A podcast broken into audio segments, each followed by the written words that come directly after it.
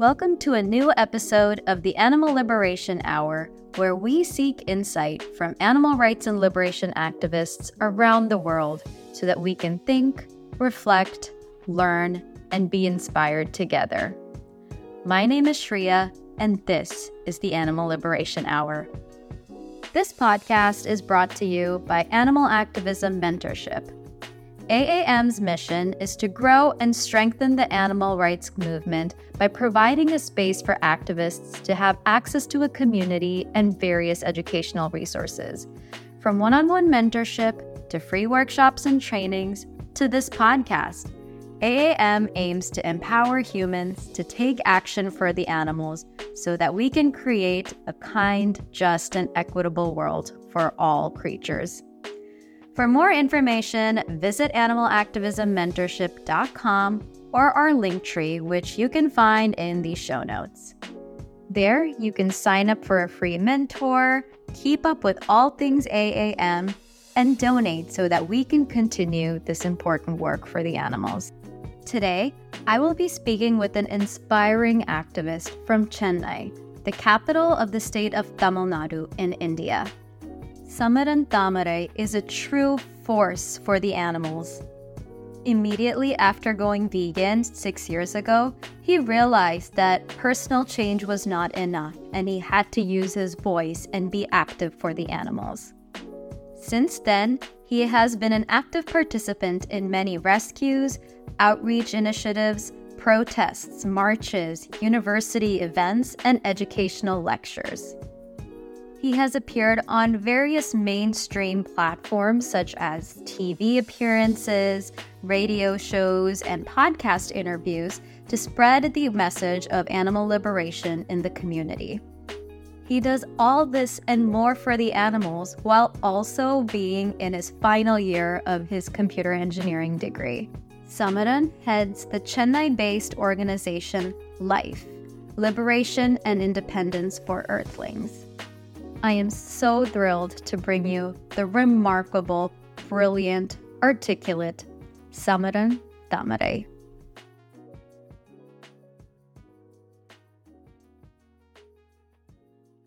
Samaran Thamarai, thank you for taking the time to join us for the Animal Liberation Hour. It's such an honor to finally get to talk to you today.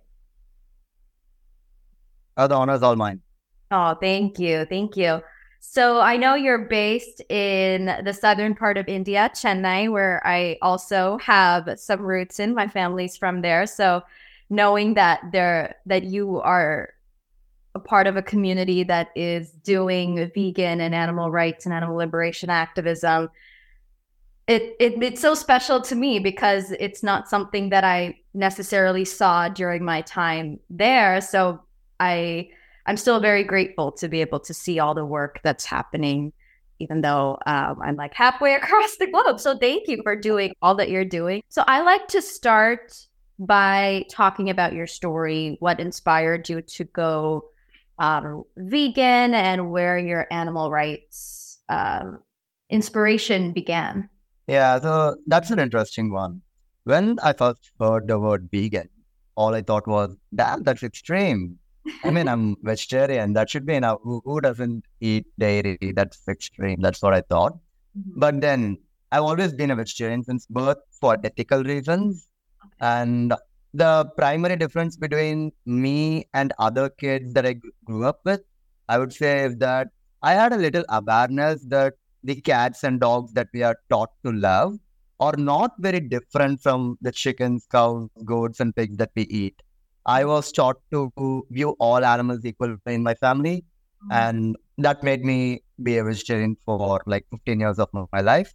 And then at some point, someone told me that the dairy industry is equally cruel and that milk is not as non-violent as you think. I, I didn't buy it at first, but then I did my own research and I was shocked by what I found out how much cows are exploited for dairy. I went to my mom 16 year old me, I went to my mom. I told her, since we talk so much for animals, we speak up for animals so much, we rescue dogs and cats. Should we stop consuming milk? I mean, it is equally unethical. And my mom's reply was that it might be true, but we are in India. Indians do not treat their cows that way. It's all Western. And here, government regulations make sure that cows are treated properly. And not drinking milk is not practical. That's what she told me. And I mean, I was 16 at the time. I just bought it if mom tells me, then it should be right. Yeah. So I just left it off there. I continued being a vegetarian for one week. and seven days later, on a fine Sunday afternoon, I was just reading a book on the couch. My mom came from her room. She asked me, Samaran, I did my research. I think you were right about dairy. Do you think we should go vegan? Oh. And I took like two seconds to think if I will miss Domino's pizza. And told yeah, yeah, let's go vegan. I Yeah. made the choice at that instant. And since then, that second, both mom and I have been vegan. And it's been like six years, I guess.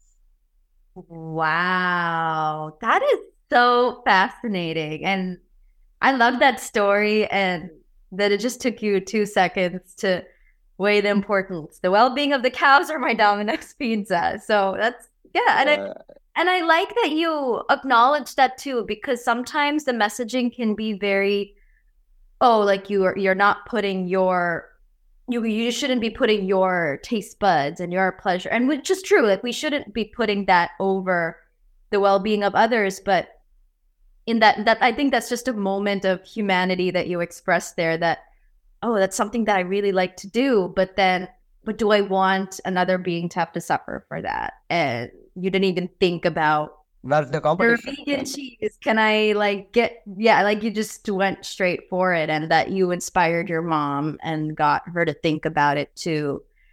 And Ironically, I didn't even know vegan substitutes exist. I didn't even know other vegans exist when I went vegan. how Yeah, so I thought I was the only one till I met other activists.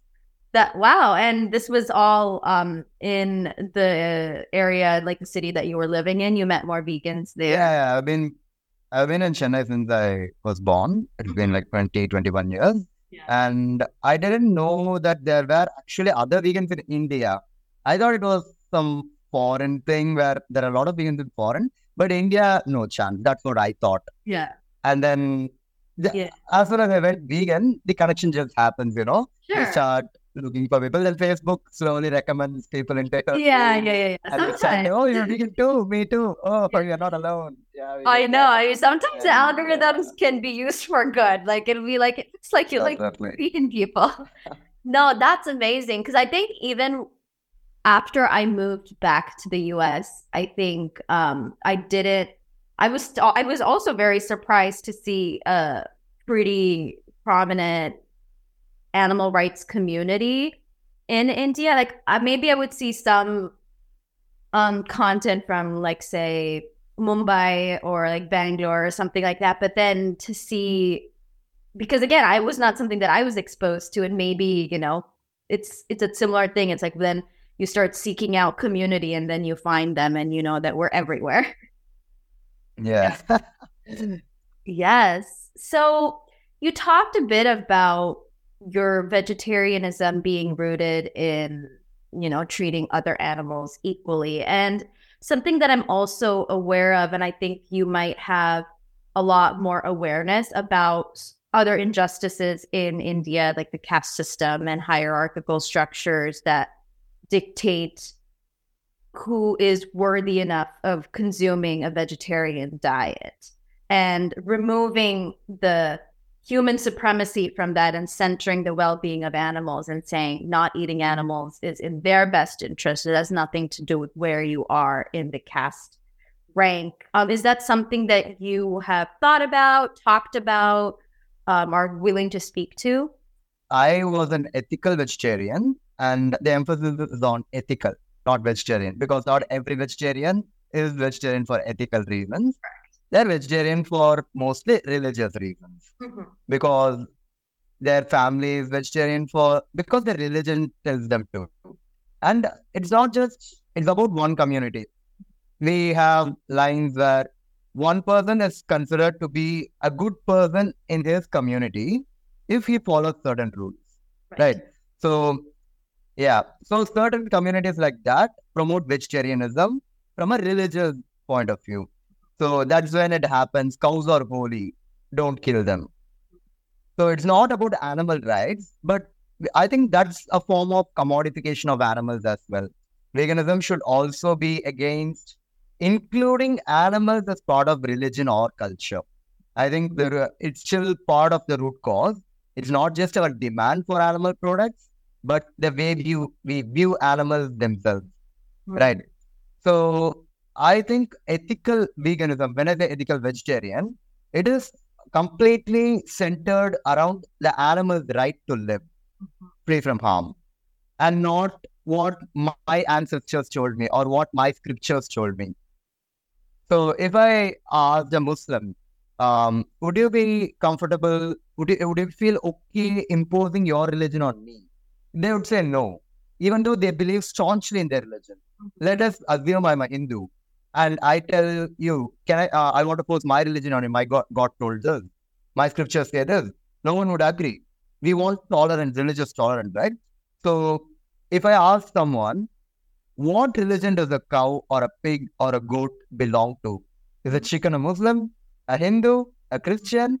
No, they don't even know what religion is. So, if you can see the logic behind this, we don't feel comfortable forcing religion on a human who understands what religion is, the emotions of the other person, and we still wouldn't do it. But we feel fine forcing animals to die in the name of religion. And the opposite is commodification as well. Collectively stealing an animal in the name of religion is the same.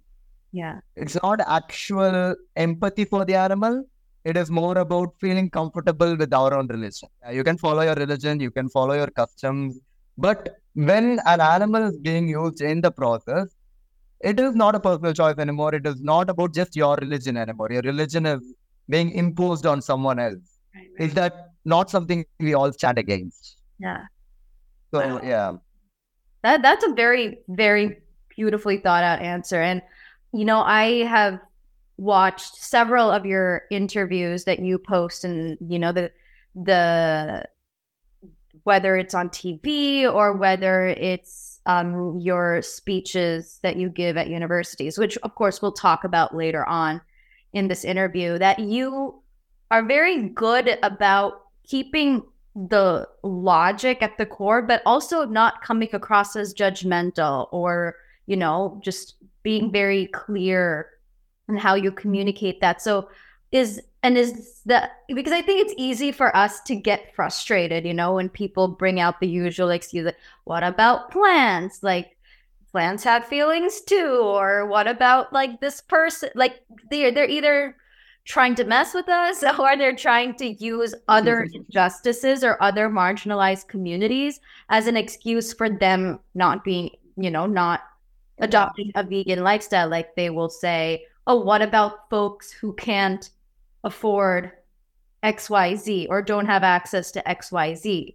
And then, so we have to deal with those arguments on a daily basis for the most part. So, how did you develop, uh, you know, a sense of calm? You know, because when I see your your your talks, you just seem you're like Chennai's Earthling Ed, if I may say so myself. You're just so. uh, someone had told me that before. Yeah. Oh wow! Yeah. so, but but uh, I assure you, there have been times where I have lost my cool. There have been times where I had to scream at the other people and animals. But for most of the times, I have learned to be composed, and I know what works with who, and I don't waste my time on people who would actually get me triggered. Yeah. If they're going to trigger me, then they're not going to achieve anything at all. I would rather spend that time with someone who would actually listen so I just avoid conversations that are triggering. yeah. That's my tactic. But um, I've been doing this for six years now, and I think I'm well equipped with mm-hmm. my points. And it's the same thing we hear all over again. It's the same five excuses. So yeah, yeah. we should be able to deal with it right now. And veganism, vegan activism, all of these evolve with practice. Sure. I my view and my entire perception on veganism would have been different on day one from how it is now.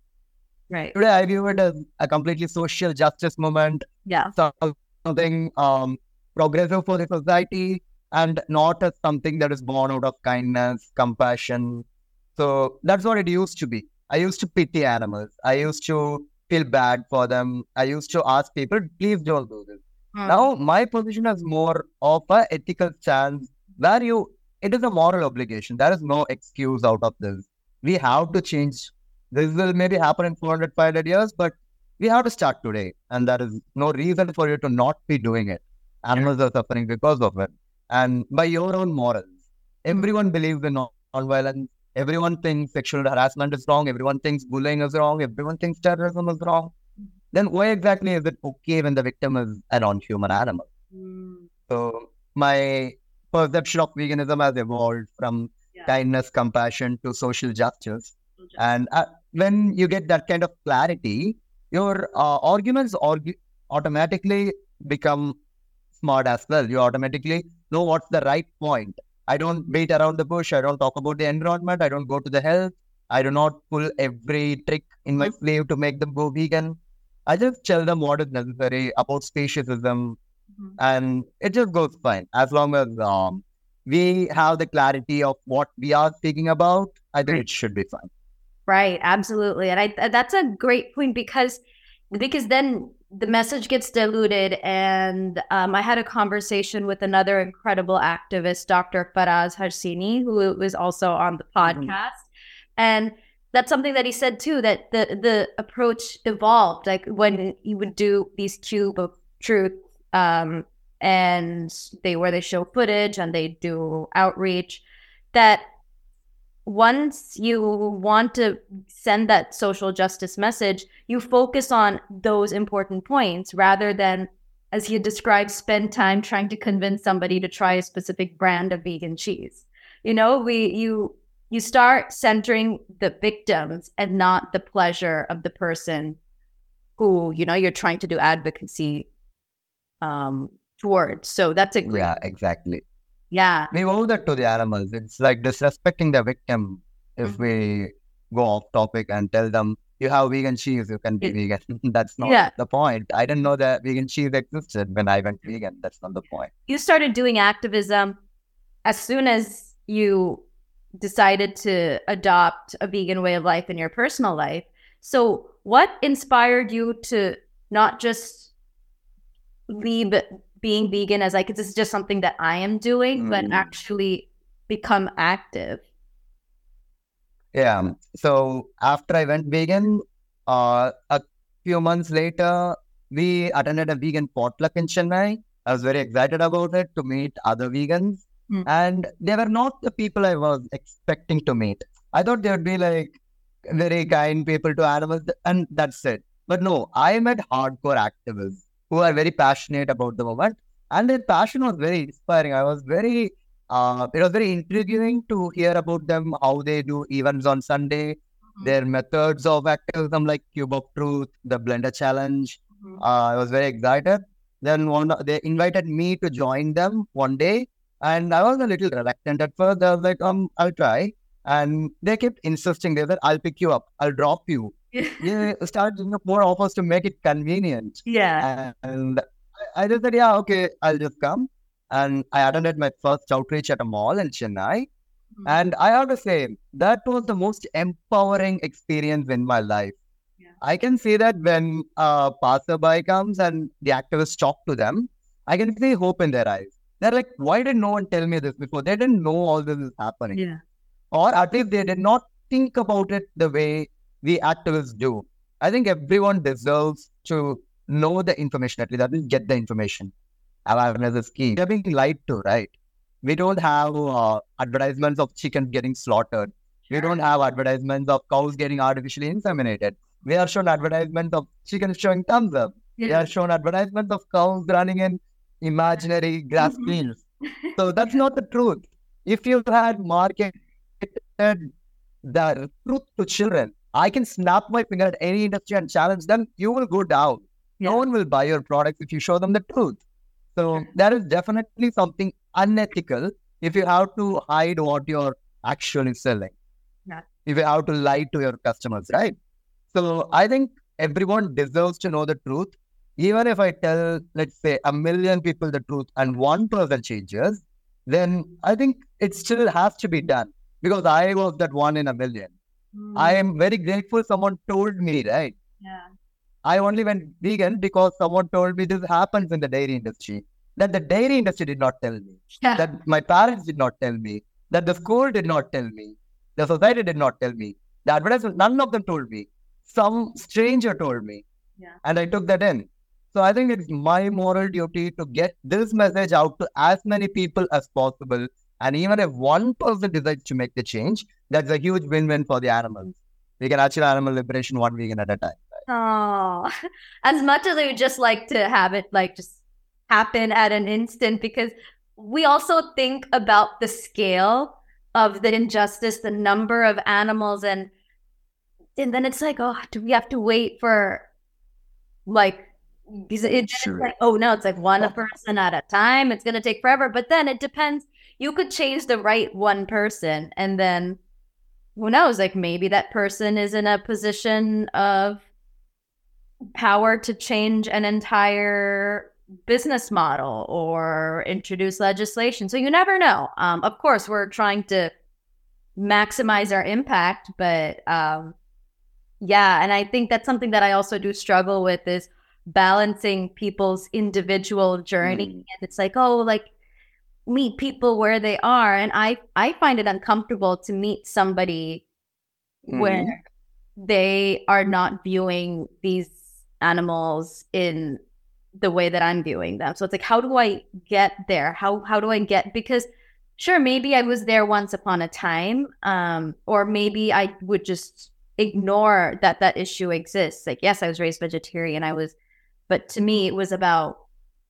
But I, I, I think I resonated with the animal rights message a lot, and I, it took.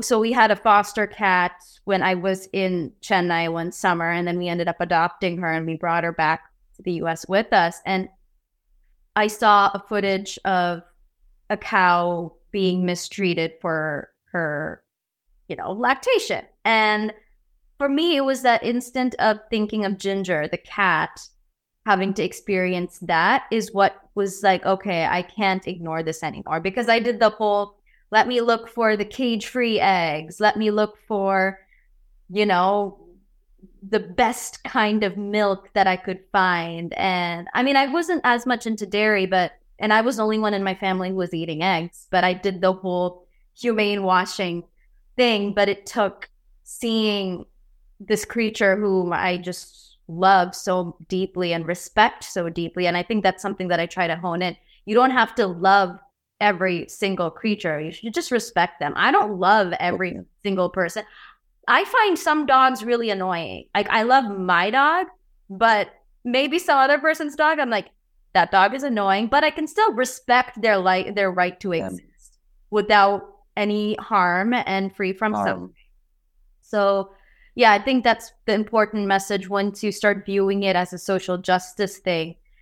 We're not saying that you have to love and be kind and compassionate towards every single person, but you can respect them. It's a, a, literally a lit and let live situation. Because when people who are not vegan say, just live and let live, and it's like, that's exactly what being vegan means you are letting others live their lives even though they're not exactly so exactly yeah yeah, yeah.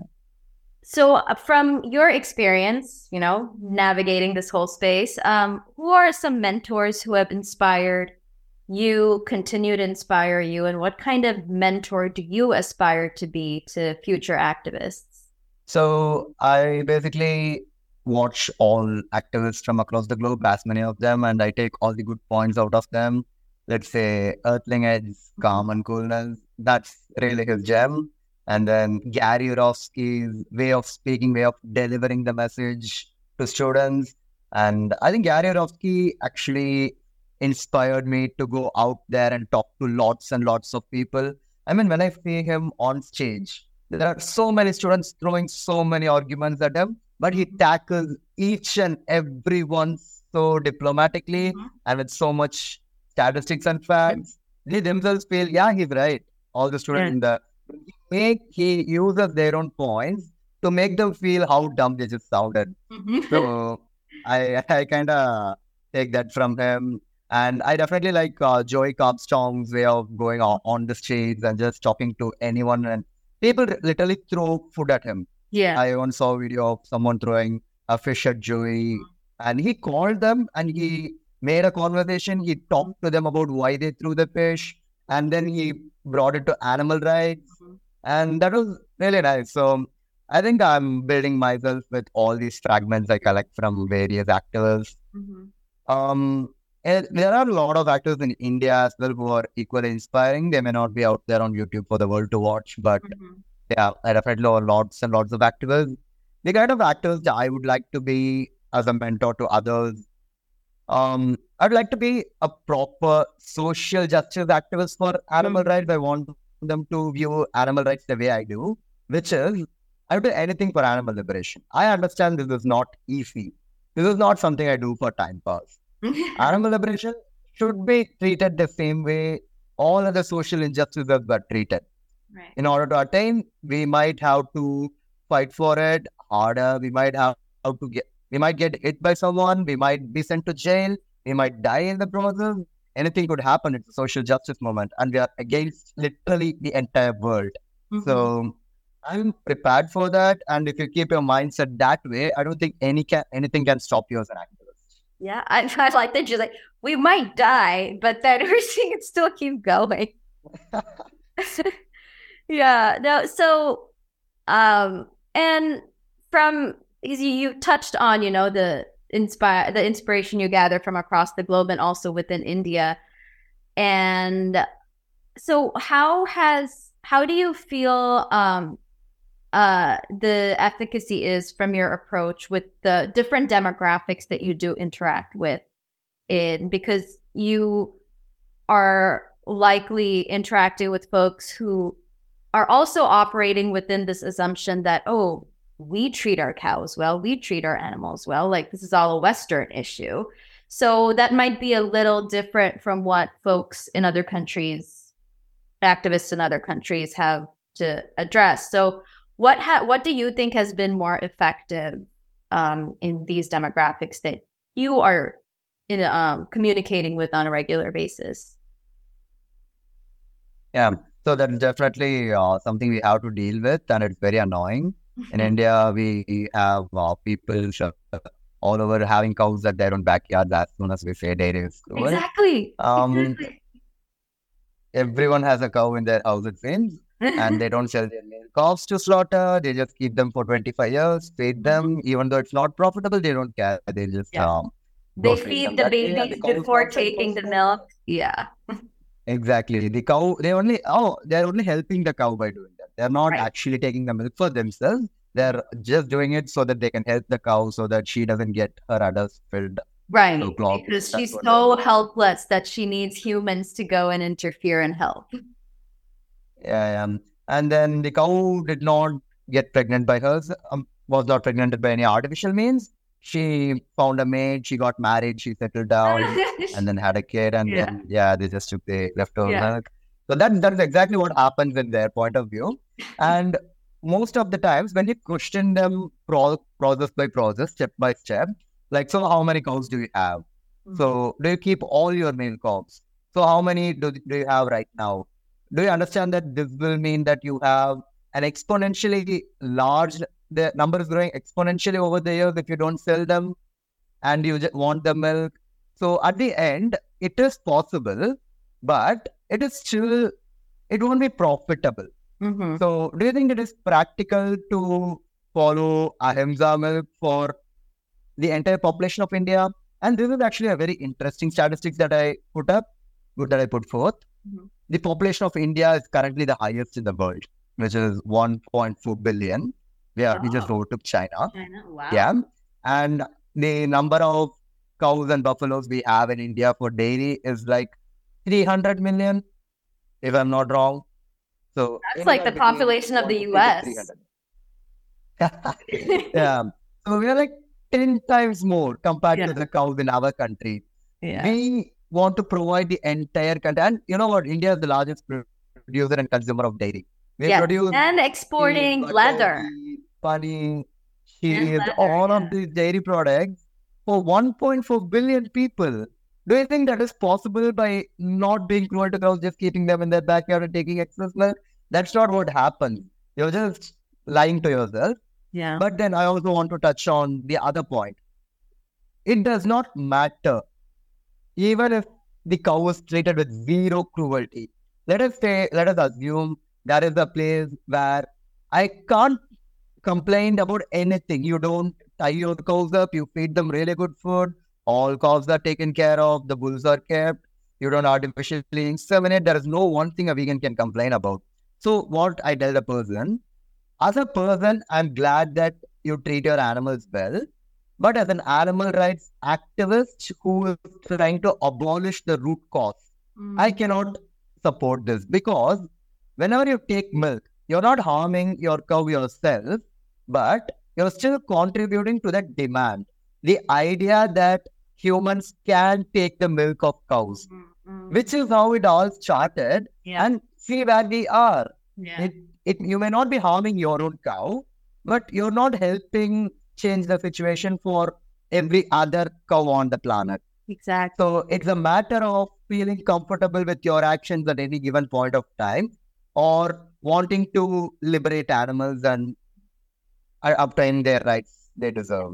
Because So- they're being commodified at the end of the day they're still viewed as what what do they have to offer us as opposed to what do they have to live their own you know own natural Exactly. lives yeah and i think that's very similar to the back like quote unquote backyard hen issue in the west where people it's it immediately becomes oh like my hen i like raise my hens and we take their eggs they overproduce. Eggs. and then again it's like going back to the root like first off they likely came from the same hatcheries that all of these other hens who have been bred to overproduce eggs.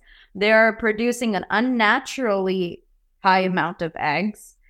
It's debilitating on their body. So even though like they have a pretty backyard they're still viewed as living beings from whom we can take something and Exactly.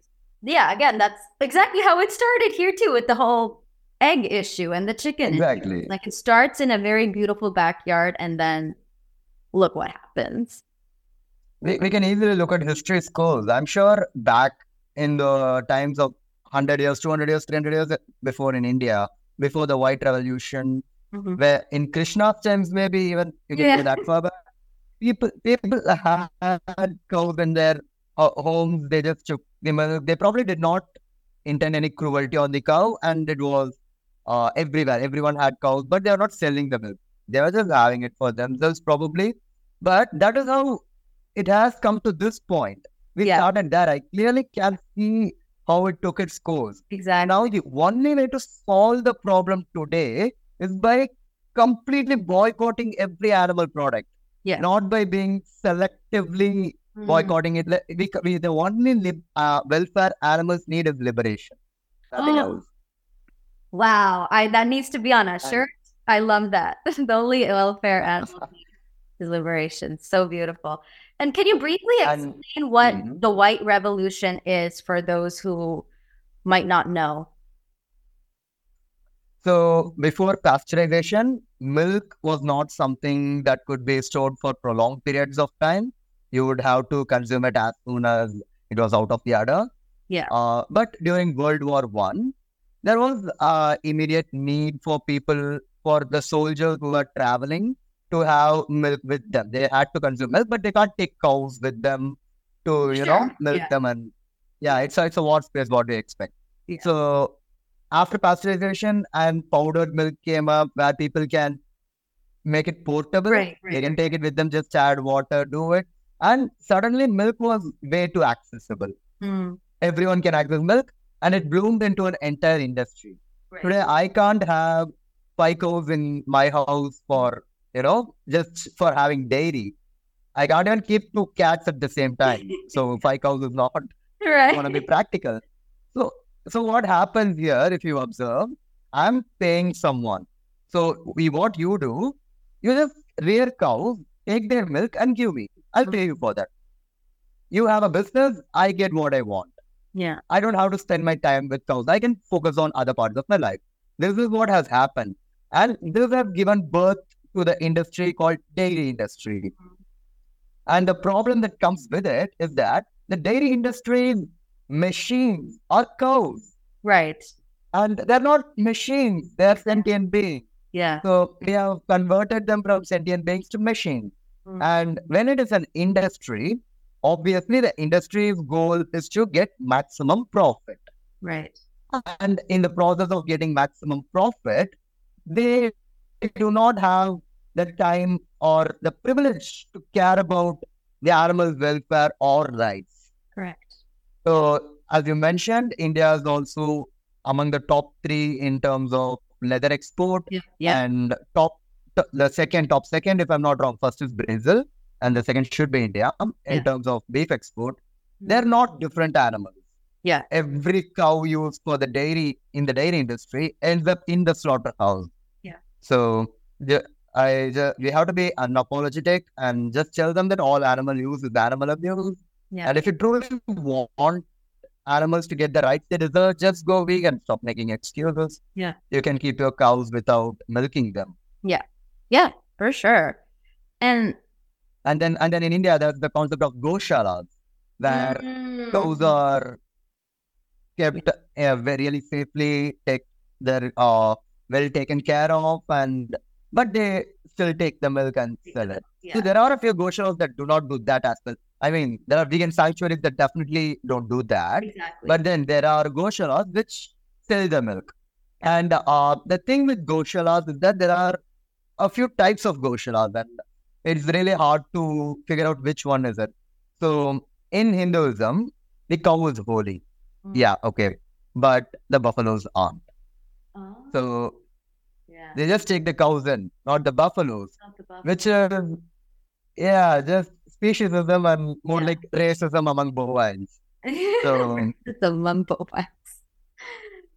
That's funny. it's, it's just not fair. And the cows that are I actually I attended a case like uh, I went to a district in Tamil Nadu called Villupuram Mm. where I got a complaint saying that a lot of cows in the Goshala were dying. But it turned out they were starving the cows to death and they were being sent for slaughter. So they were sending cows to the butcher shop from Goshala. Ocean. Oh, And people still believe that Goshalas take good care of cows. Yeah. Thing you never know. We never know. I'm not generalizing all Goshalas are like this, Mhm. but it has happened, and there is no guarantee that it won't happen again Right. because Goshalas that sell milk is nothing but a dairy farm. Correct. There is Yeah. no, yeah, a Goshala. Don't please don't call it a Goshala. It's a dairy farm if you're selling the milk. Right. Right. So there is a fundamental problem in the way we view animals and selectively viewing animals as, you know, to be taken care of, to be saved from harm. And even in that, you feel you don't actually see the problem. The ent- you're selling cows from an industry that you're still funding. Mm. It's not helping anyone at all. We are in a circle here. The only way to break this circle is boycotting all animal products. Exactly. Yeah. And so you touched upon a lot of really great points as to what makes some of these issues different in in India. And so well, can you also speak on the differences between what the animal liberation movement looks like in um, India? I know, and within India, there's so much difference as well. But what is it when compared to how when you know we see in the West? Like, what does it look like in in India? Are there particular um, approaches that are more uh, Mm. more prominent? Like, I see very similar um, actions, like sh- showing footage on public transit. I see, you know, the outreach. So a lot of similar things, but also I, I'd be curious if you can speak on your thoughts on any of the differences that um, um, in the animal liberation. Well, the differences wouldn't be in the approach itself, but in the opposition. The Mhm. things they have to deal with are actually different. Everything is easily politicized. and commercialized, and veganism is given uh, color of caste in India. So it's usually easily associated with uh, other problems that go on. We basically the people dilute it into a human centric issue. Yeah. And that's the hardest to deal with. Everyone gets fired up because they they want to speak up for the rights of humans. And in India, people the truth is people think veganism is oppressive, which is exactly the opposite of what exactly. it is. Yeah. People think veganism is oppressive and they think it is uh, more like Brahmanism, Brahmanic. Vegetarianism. That's what they equated to, even though they are completely different. Exactly. And we as activists have uh, an additional responsibility to get the message across without, you know, making it seem like they're the same. Exactly. Even when the other person brings it up, you have to make sure that the message is clearly delivered. Mm-hmm. We are not promoting vegetarianism, nor are we doing it from any religious point of view. I've actually seen a few activists make that mistake. Like sometimes they go with the religion side mm-hmm. in order to convince the other person. They say in Hinduism, cow is holy. Why do you want to treat a holy cow this way? Dairy is cruel. So that's not a point I would usually take. Mm. I just say don't milk cows. Yeah. And that's wrong. Don't milk any animal. It's Yeah. not about the cow being holy. So when we even accidentally slip a word like holy in there. Uh, there are people waiting. They're watching. They're waiting for you to make a mistake. They'll catch that one word, strawman it into something that you will regret later. Yeah. So that's something I learned with my activism. Uh, in India also, I ha- there are a lot of hurdles for veganism, like practical hurdles. It's still a third world country where a lot of people actually lack access to basic food. Mm. So, as a vegan activist, as someone who is open-minded to both animal rights and human rights, I can see that the way we can achieve animal rights is by making people who can make the change make the change. Right, right. So it becomes changeable for the people who can't do it at this point of time. So that is what my point of progressive thinking is. But to the non-vegan, to the anti-vegan, uh, their point of view would be like, so many people can't do this right now. Yeah. So what you're doing is oppressive. Mm. So even though we understand how it works, I think it is a task in itself to clearly explain it to them, to actually put it out in words and communicate effectively how you view it as. Yeah. So I think uh, there, there are there are some differences between the West and India. And I think that also leads to there are a lot of activism geared towards enhancing accessibility, doing some political work and changing policy and all of that. But I know that the political scenes there can be a little tricky, That's to put it very, very lightly. I mean, it is every country has its own political drama, but uh, yeah, especially when religion and politics gets intertwined and it can be it's like the people that everybody is kind of yeah just having- Yeah. Um, the beef ban, for example, in India. Mm, it's yes can you so talk much- about that because there's a lot of misconception about what it means and they're like wow look look at the beef ban like that's amazing but it's actually rooted in human supremacy and oppression and religious superiority so can like very briefly explain what that is Yeah. So I think the beef ban is oppressive to humans Mhm. because it comes from a place where they say, since I view cows as holy, you're not supposed to eat cows. That is what the entire thing means. It Yeah. does not mean that cows have rights, don't do it. Exactly. It does not mean animals have rights, don't Yeah. do it. Because if you're if they have if they find like other animal bodies in any transport truck, they're like, okay, but if it's the body of a cow, then it's like, oh, then you know, we're gonna give you a hard time. And I'm guessing buffaloes Yeah. are not within this ban, right? Are not included. Yeah, as far as I'm aware, I don't think buffaloes are included. Yeah, yeah, buffaloes can be slaughtered. Buffaloes don't come under the beef ban. It's only only for cows. Mm-hmm. So it makes no sense to me at all. And I don't see how it makes sense to others, but it is just politics. Sure. They in order to gain the votes of a particular group of people, Yeah. they promote what is in their interest. They don't want to see cows getting killed. They don't want cows to be eaten because it hurts their religious sentiment. Exactly. Not because they care about the cows. It's not because they care about the cows. It's because it's in their scriptures. Mhm. They want to feel like a good Hindu, a Mhm. good Brahmin. So that's what they want to do. So that's where it is rooted on. And that is why I don't support the beef ban. Yeah. So that gives me a religious paint as well. I will ban all animal use, not Yeah. just beef. Mhm. But, but in, uh, I don't think the vast majority population of India is ready to hear my opinions yet. They just want Yeah. to fight over can I eat the cow or not? Yeah.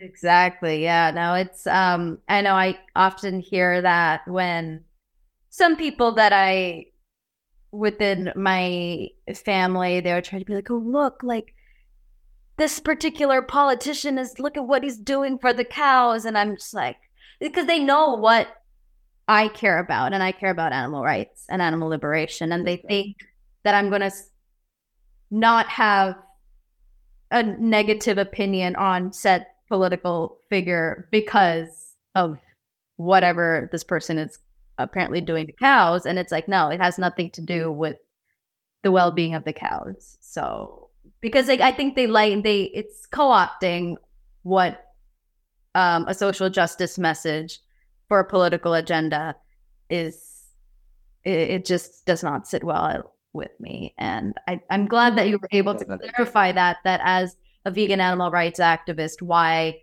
it's important that we don't support this exclusive beef ban which is just rooted in politics and religion and superiority so It, it doesn't even help the cows themselves. exactly The industry still exists and Yeah. they're still being sent to slaughter and they're Mhm. still being exported.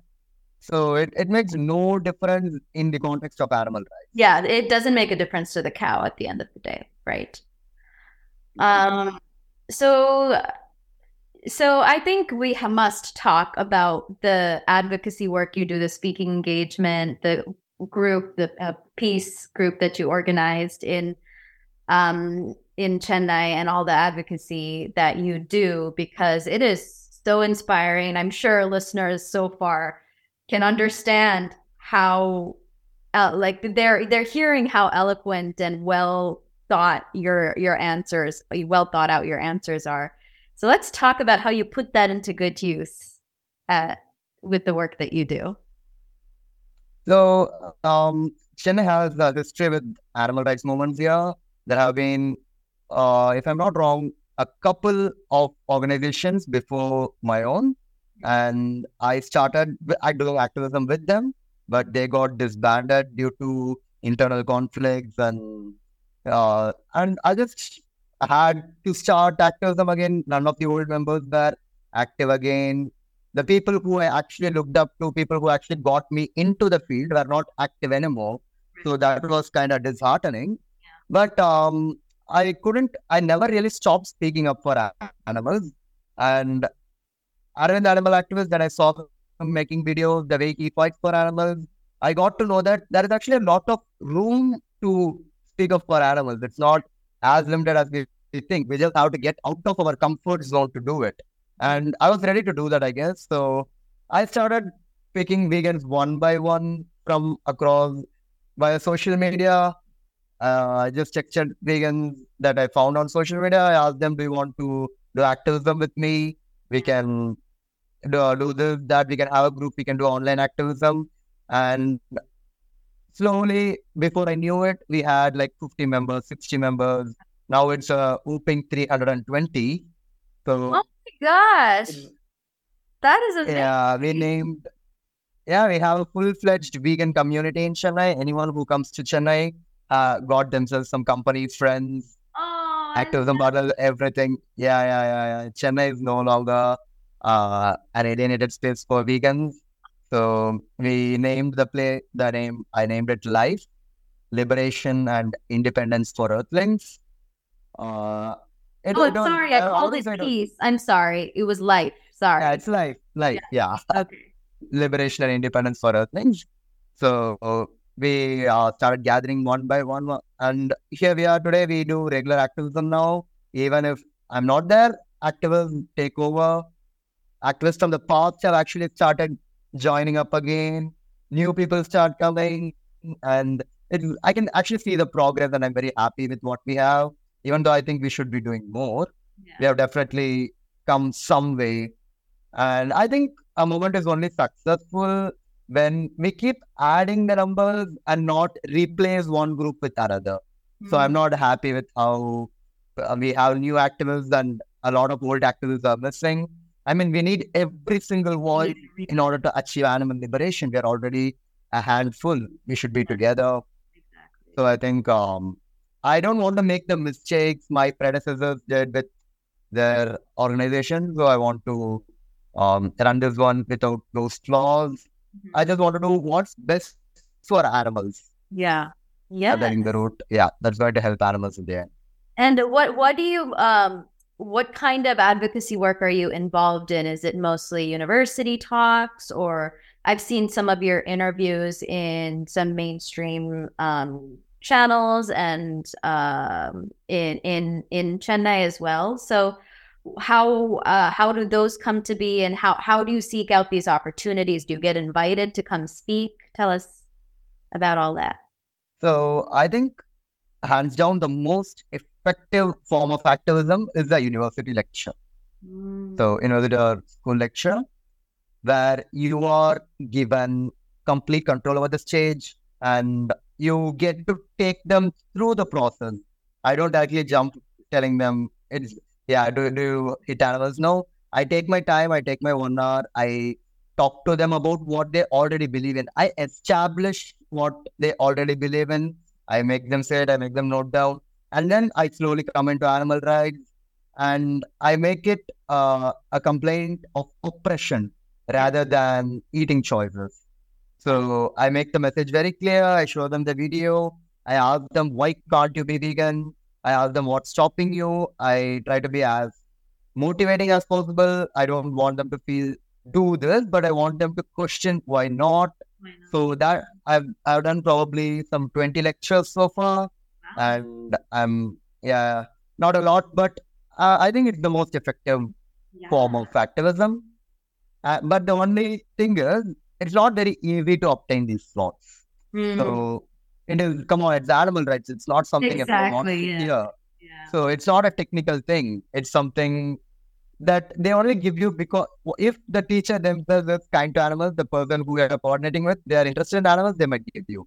Yeah. Or if they if they just want someone to talk, doesn't matter what topic they give. so other otherwise, otherwise they're very reluctant. Um, they beat around the bush. They just keep putting it away and you you have to probably ask some dozen institutions so that you get one. Yeah. And that's understandable. You have to match your timings. Like for example, I can't go to the lecture if I have a exam on the exact same day, which just happened with my last lecture. Right. After we got it all planned, I had an exam that day, but they were kind enough to reschedule it to reschedule it for me for the next week. But that's not going to be the case every time. So how I would like to improvise on this part is that I want more activists to go out there and speak at institutions. So instead of one person going to a dozen institutions a year, let a dozen activists go to a dozen institutions every year, like yeah. for each person. So that's how we can exponentially grow the movement. Exactly. So I want to train activists. I, take, I always take a couple of activists with me, so so that they can observe, they can yeah.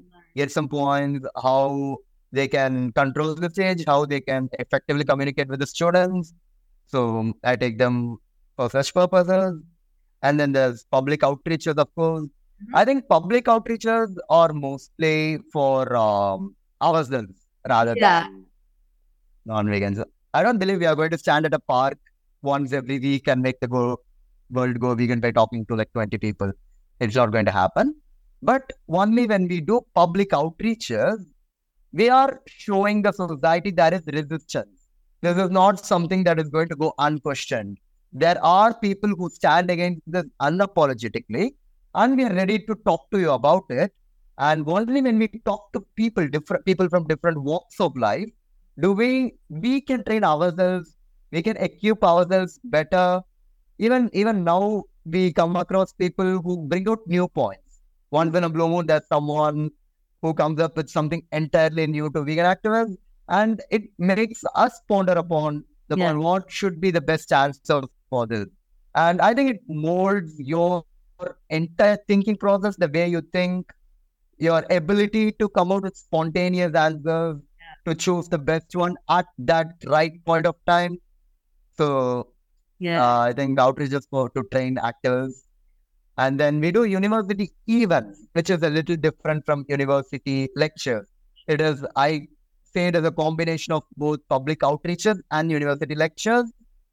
So the target audience are students, which is a win-win for us. They're definitely more open-minded than the elder generation, at least in uh, India. And then the way we view, we do activism, it is more like an outreach. Uh, we just add something innovative Yeah. for the um, to spice things up. Like we sell dog meat, we give out free meat Oh yeah, yeah, yeah. at university. And in Tamil Nadu, at least in Tamil Nadu, dogs have a special place in a lot of students' hearts. Yeah, yeah, Dogs and cats. So we, we we use that to give them the connection. yeah. We give them some mock meat, make them eat it, ask them to guess what it is, and then we tell them it's dog meat. And then we do uh, reverse psychology. I actually got this from Joey. We stand with banners saying there's nothing wrong with animal cruelty. Yeah, yeah. And people come up to us and argue that there is everything wrong with animal cruelty. yeah. And then we bring them to uh, what about the choices we make in our daily life yeah, and yeah. how that's actually affecting animals. And then they can make a connection there. And yeah, so all of these uh, are tactics we adopt in Chennai. So we have a few more planned. Maybe I'll uh, let you know on the next Yes, podcast. yeah. Definitely, yeah. We, that, I would love to keep talking to you about all this stuff. And Mean, Hallie's like going to town on her water now, so part of the slurpy noises. Um, yeah, and I think you know you talked about a lot of great things, and we'll definitely be sure to include all of the information about your advocacy, maybe some links to some of your talks if you want to share those. We'll include that in the show notes as well. More than happy to. Yeah. And before we let you go, I know you're busy and you've got things to do, and we're in a whole different time zone, so I won't keep you awake for too long. Um, I like to wrap up with this one question and what your vision for a just and equitable vegan world looks like to you.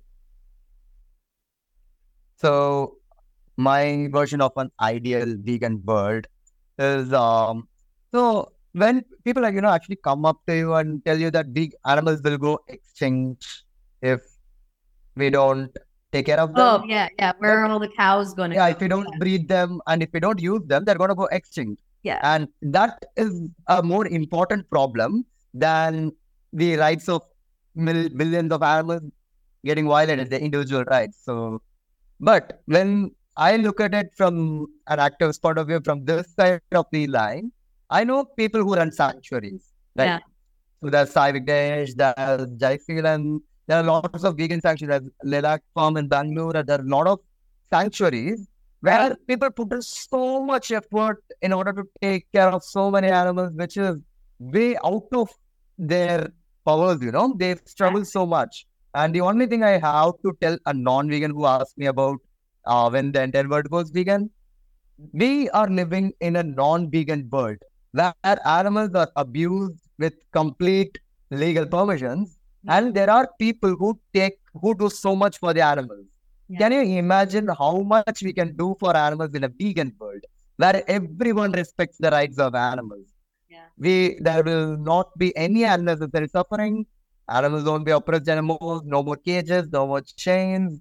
Even if there are only let's say five chickens alive in the entire world, the life they live without harm, without being enslaved, if they get to live their complete lifespan without being harmed, then that is what true liberation is.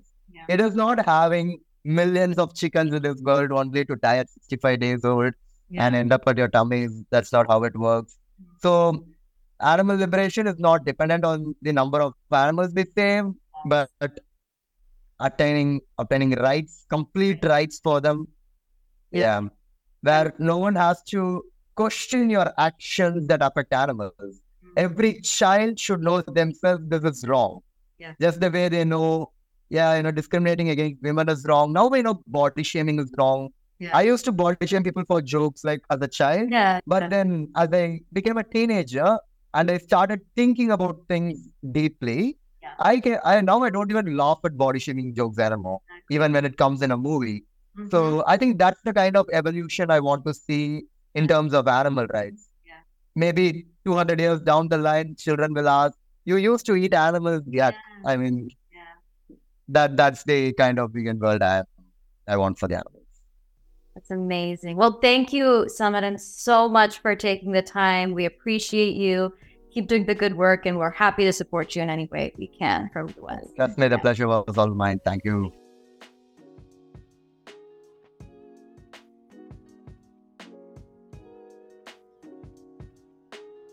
I really hope you enjoyed that chat with Samaran. I sure did. I find it fascinating to learn about the similarities and nuances when engaging with communities across the globe when advocating for the animals. From busting myths about the holy status of cows to emphasizing the importance of centering animals when engaging in any outreach conversation, I think Samaran offers several key takeaway messages for our listeners. So if you are inspired by the work that he does and are curious to learn more, be sure to follow Samaran and the organization that he leads, Life, on social media. We will link all the information in the show notes. Please take a quick minute to rate and review the podcast. It helps others find it more easily, and the more people that find it, the more people can be inspired by the guests we have on our show and turn that into actionable change for the animals. And if you're listening on YouTube, please like, comment, and subscribe. Our channel has educational workshops, talks, and so much inspiring and informative content that you do not want to miss out on. At AAM, it's important to us to offer our content and resources for free so that it is accessible to everybody. If you like the podcast and all that AAM has to offer and are able to support us, please consider a one time donation or becoming a monthly patron. It helps keep us going. To make a donation, you can use our link tree, which you can find in our show notes. You can also keep up with AAM on social media, visit our bookshop, our merch store, and keep up with all the fun things that we have going on. One more reminder that you can sign up for a free mentor to help and guide you through your activism journey. Just go to our website, animalactivismmentorship.com. So, if you needed a sign that you should be an activist for the animals, here you go. Now, remember that it will take all of us to come together and collaborate to achieve animal liberation. So, stay focused, be courageous, be perseverant, and keep doing your part. And most importantly, take care of yourselves. Until next time.